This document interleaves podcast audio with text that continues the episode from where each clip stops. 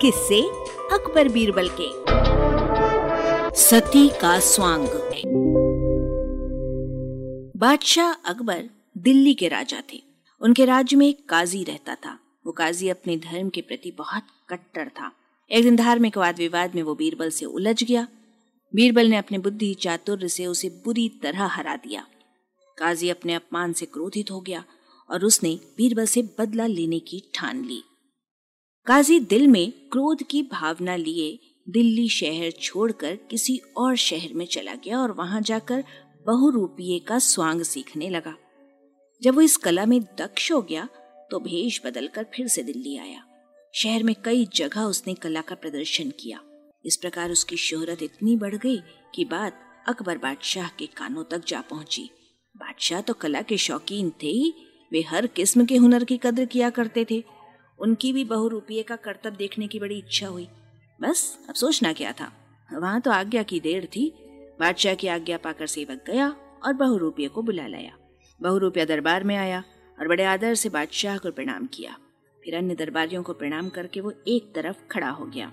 बादशाह ने उसको अपना खेल, अपना नया स्वांग दिखाने का हुक्म दिया। जहाँ पना, मैं शेर का स्वांग बहुत बढ़िया कर सकता हूँ, लेकिन इसमें किसी के जख्मी हो जाने की संभावना रहती है। संभव है कि जख्मी व्यक्ति मर भी जाए।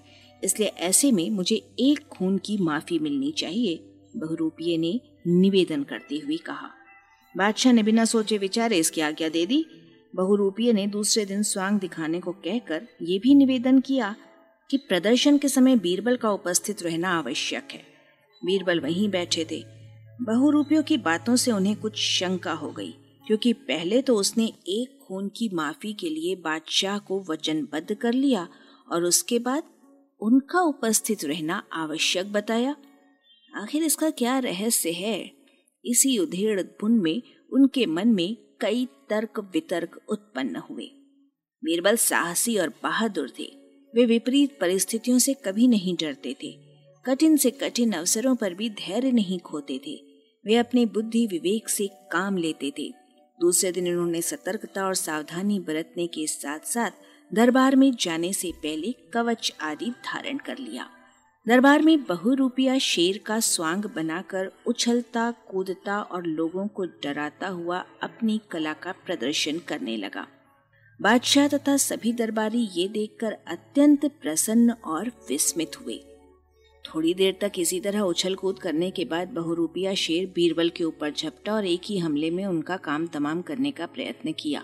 लेकिन शेर के इस आक्रमण से बचकर बीरबल ने किसी गुप्त अस्त्र से उस पर ऐसा प्रहार किया कि उसका माथा ठनक गया। वो बड़ी ज़ोर से पछाड़ खाकर गिरा और फिर जल्दी ही संभल कर बैठ गया।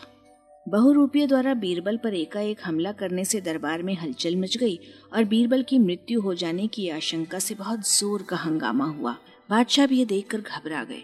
उन्होंने सोचा कि बहुरूपिये ने जो एक खून की माफ़ी ली थी और प्रदर्शन के समय बीरबल को उपस्थित रहने को कहा था, इसमें ज़रूर कोई गहरा भेद है। उसने बीरबल की जान लेने के लिए ही ऐसी बात कही होगी। बादशाह ने स्वयं बीरबल को दरबार में उपस्थित होने का आदेश दिया था, इसलिए वे अधिक चिंतित थे। यदि उनकी वजह से बीरबल की हत्या हो जाती तो पूरे जीवन के लिए उनके मुख पर कालिख लग जाती। बहुरूपिया के आक्रमण से जब बीरबल का बाल भी बांका न हुआ तो बादशाह और दरबारी बहुत प्रसन्न हुए। बनावटी शेर के पंजे लगने से उनके वस्त्र तो ज़रूर फट गए थे, लेकिन अंदर मज़बूत कवच पहने होने के कारण उनके शरीर को खरोच तक नहीं पहुँची थी। बादशाह ने बीरबल से पूछा, क्या तुम्हें इस आक्रमण के होने की खबर पहले से थी? जी, जहाँ पना जब बहुरूपिये ने एक खून की माफ़ी का आपसे वचन दिया और मेरा उपस्थित रहना भी उसमें आवश्यक बताया तो मैं उसी समय भाप गया था कि दाल में कुछ काला है। ये सोच कर ही मैंने अपने बचाव के लिए सावधानी बरती, बीरबल ने कहा। बादशाह बोले, बीरबल, आज तुम्हारी जान बच जाने से हम बहुत खुश हैं। इतनी प्रसन्नता तो हमें अपने सिंहासन पर बैठने के समय भी नहीं हुई थी। हमारा विचार है कि ये दगाबाज बहुरूपिया जो तुम्हारी जान लेना चाहता है, किसी भी समय अवसर पाकर तुम पर आक्रमण कर सकता है। इसलिए हम चाहेंगे कि इसको अभी सूली पर चढ़वा कर इसका काम तमाम करवा दें। लेकिन ऐसा करने में हमारा यश नहीं होगा। क्या कोई ऐसा उपाय भी है जिससे सांप भी मर जाए और लाठी भी न टूटे? जहाँ पना ये कौन सी बड़ी बात है? अभी इसका बंदोबस्त कर दिया जाएगा बीरबल ने सहज भाव से कहा। कैसे? बादशाह ने पूछा। बस अब देखते जाइए महाराज। इतना कहकर बीरबल ने बहुरूपियों को संबोधित करते हुए कहा, तुम्हारी कला तो बहुत अच्छी है। जहाँ पना तुमसे खुश हैं। कल तुमको सती का स्वांग करना होगा। यदि इसमें तुम्हें सफलता मिली तो तुम्हें बहुत सा इनाम दिया जाएगा। इससे पहले जो स्वांग दिखाया है, उसका क्या इनाम दिया जाना चाहिए? बादशाह ने पूछा। जहाँ पना इसके लिए इसे साल भर के लिए दीवान का पद दिया जाना चाहिए। लेकिन शर्त यह है कि सती का स्वांग दिखाने में सफल हो जाए तब। यदि ये सफल न हुए तो इन्हें फांसी की सजा मिलनी चाहिए, बीरबल ने उत्तर दिया। बादशाह तथा अन्य दरबारियों ने बीरबल के इस कथन का भरपूर समर्थन किया।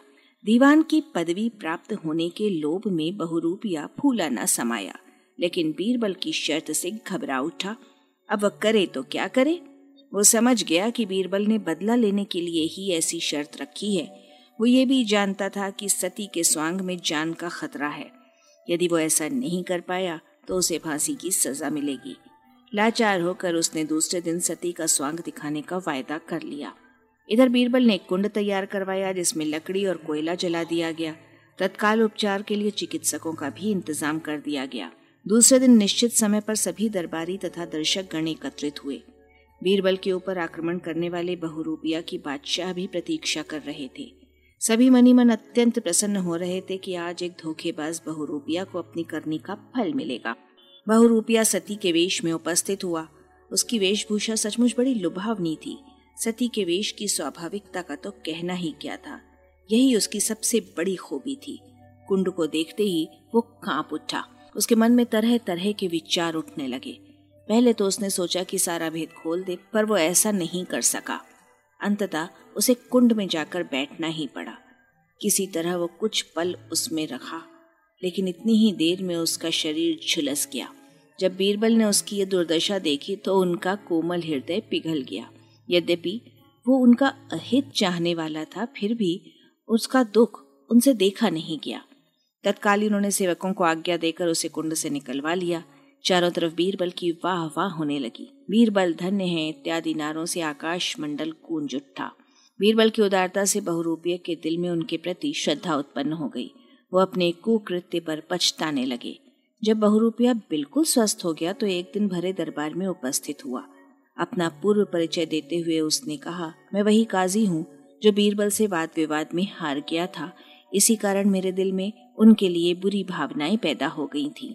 मैंने इनकी हत्या करने की कोशिश की, लेकिन मुझे अब उनकी बुद्धिमत्ता व उदारता का ज्ञान हो गया है और मैं अपने उस पैर भाव को बिल्कुल भूल गया हूँ।